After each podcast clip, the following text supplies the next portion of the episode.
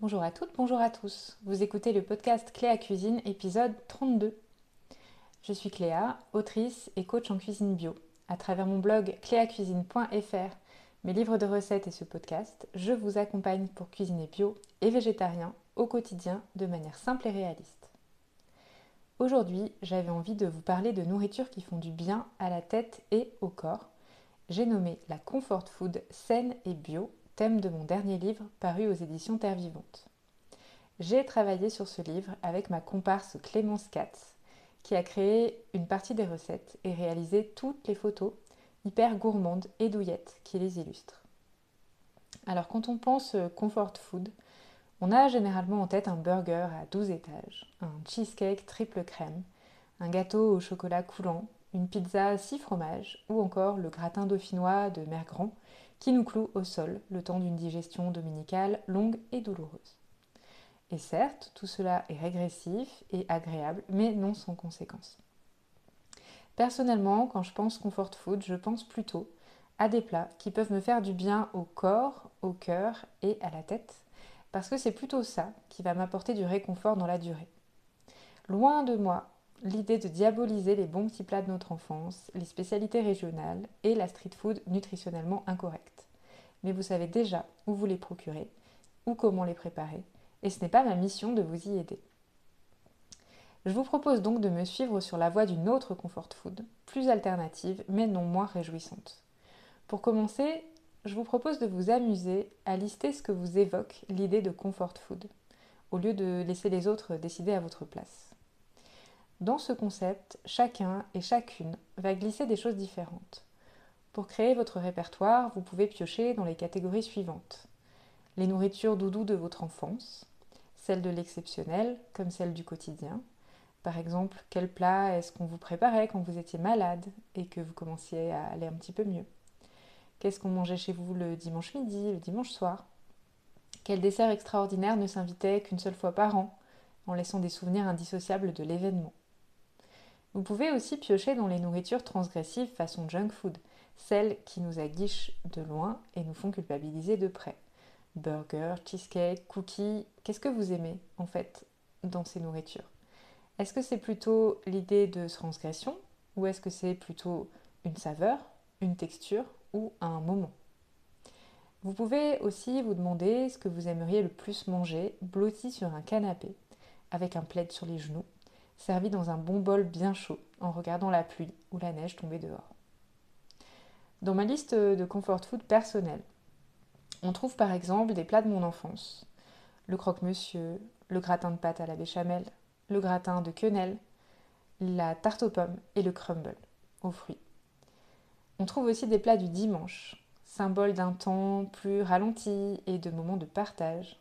Par exemple des pancakes au petit déjeuner, des brioches roulées à l'heure du goûter ou encore du flan pâtissier. Il y a aussi des plats du mercredi, jour qu'on partage avec les plus petits. Euh, par exemple des pâtes et des boulettes en sauce, des cookies au chocolat, une pâte à tartiner maison ou encore un bon brownie. On trouve aussi sur ma liste des recettes plutôt chaudes et onctueuses, dont je sais qu'elles me nourrissent profondément, qu'elles nourrissent mon corps, qu'elles apaisent mon esprit. Ce sont les porridge, les crèmes de légumes, le dal à l'indienne par exemple, ou encore les gâteaux cuits à la vapeur. En bref, du gourmand, de l'onctueux, du coulant, du rassasiant, des souvenirs d'enfance, de la transgression, mais aussi du partage. Clémence Katz et moi nous sommes amusés à revisiter ce répertoire en rendant toutes ces recettes beaucoup plus saines que leur version originale. Nous avons notamment choisi de laisser de côté les ingrédients ultra transformés donc matières grasses, sucre et additifs divers et variés, vous savez que l'industrie alimentaire transforme tellement les produits que l'on ne comprend plus les étiquettes. Leur consommation n'entraîne évidemment rien de bon et ils n'ont rien à faire dans notre cuisine. Nous avons évidemment mis de côté viande et poisson. Chacun sait que diminuer sa consommation de produits animaux est bon pour la planète, donc il suffit de miser sur les produits bruts issus du règne végétal. Céréales, graines et légumineuses entières, légumes pleins de terre, il y a largement de quoi faire. Nous avons, comme une évidence là aussi, choisi des produits bio et locaux, donc de saison. Je rappelle que le label bio est celui qui offre le maximum de garanties. Pas de pesticides, pas d'OGM, entre autres nombreuses choses.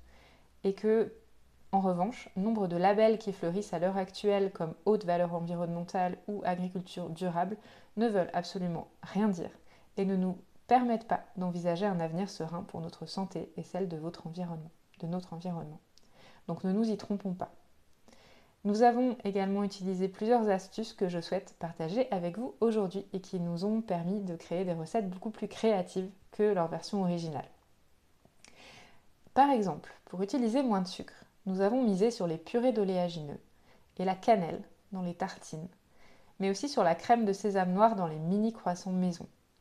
Nous avons aussi utilisé la purée de patates douces, la purée de courge, la purée de potimarron dans les porridge et les pancakes pour sucrer sans sucre ajouté. Nous avons évidemment garni des brioches roulées de crème de marron, mais nous avons délayé celle-ci avec de la purée d'amande pour qu'elle soit beaucoup moins sucrée. Pour utiliser de meilleures matières grasses que dans les versions originales, nous avons préparé par exemple des pâtes à tartiner sur une base de purée de courge ou de graines de tournesol plutôt que d'huile de palme. Nous avons invité la purée de courge en corelle ou encore le kinako, une poudre de soja 100% toastée, pour préparer des boissons chaudes, onctueuses et rassasiantes. Nous avons remplacé la mayonnaise par une version végétale à base de noix de cajou, copie bluffante de la version traditionnelle. Nous avons évidemment improvisé des sauces gourmandes sur une base de purée d'oléagineux, avec sauce soja ou miso pour napper les salades, enrober les nouilles et réenchanter les poêlés de légumes. Nous avons aussi remplacé le beurre des cookies par des graines de tournesol et de l'huile d'olive, et le beurre du brownie par de la purée de patates douces et de noisettes. Pour remplacer maintenant les produits laitiers, nous avons très souvent misé sur les haricots blancs. Aussi surprenant que cela puisse paraître, ils ajoutent un velouté incomparable au velouté de légumes et ils sont aussi géniaux dans une ganache à la purée de noisettes pour garnir une tarte aux fruits en dessert. Nous avons aussi égoutté pendant toute une journée du yaourt de soja pour en faire un cream cheese végétal naturellement crémeux. Nous avons glissé de la purée de légumes dans la sauce béchamel, la pâte à gaufres ou la pâte à crêpes pour remplacer le lait. Nous avons recréé une sauce type Alfredo hyper crémeuse grâce à un brave chou-fleur et un peu de tofu soyeux. Nous avons mixé des graines de chanvre décortiquées avec de l'eau et du sel pour remplacer l'appareil œuf, crème, fromage des tartes salées et vous verrez, ça fonctionne à merveille. Et nous avons aussi zappé le cream cheese pour explorer une version végétale du cheesecake à base de tofu soyeux et de purée d'amandes, tout aussi décadente, promis. Enfin, pour éviter certains ingrédients qui viennent de loin ou qui sont hors saison, nous avons remplacé le guacamole par un houmous vert à base de pois chiches et d'épinards, qui vient garnir des tortillas wrap que nous avons fait maison. Elles sont hyper faciles à faire avec juste de l'eau et de la farine et c'est évidemment beaucoup plus économique. Pour l'hiver, nous avons aussi remplacé les tomates de la fameuse shakshuka par une belle tranche de courge.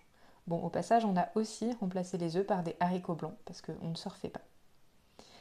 Pour remplacer la viande et le poisson, nous avons mis de l'avocat et du tartare d'algues dans des croque-monsieur nous avons préparé des bouillons super umami et 100% végétaux avec de l'algue kombu, du champignon shiitake et du miso.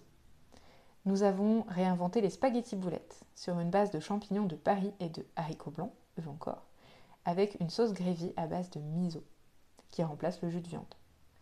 Nous avons aussi convié le tempeh dans les petits farcis à la place de la viande hachée et remplacé le steak haché du burger par un giga falafel au pois chiche et au cumin. Enfin, pour obtenir des textures hyper douillettes, nous avons usé et abusé des flocons d'avoine. Cuit nos pains et nos gâteaux à la vapeur douce pour un résultat encore plus moelleux qu'au four et plus respectueux de nutriments. Et puis, nous avons entraîné le flan pâtissier sur le terrain du salé avec une version potimarron parmesan et au pays du soleil levant avec une version végétale au thé matcha. Toutes ces astuces nous tiennent à cœur car elles permettent de nous faire plaisir sans déroger à nos critères de départ à savoir d'avoir une comfort food saine et durable. Voilà qui nous semblait vraiment réconfortant pour l'avenir comme pour le présent. Vous pourrez trouver notre livre Comfort Food saine et bio dans toutes les bonnes librairies. En attendant, N'hésitez pas à utiliser toutes les astuces que je vous ai données aujourd'hui dans votre quotidien et puis surtout faites-vous du bien. Je vous donne rendez-vous très bientôt dans un prochain épisode du podcast et sur mon blog cléacuisine.fr pour de nouvelles recettes. À bientôt!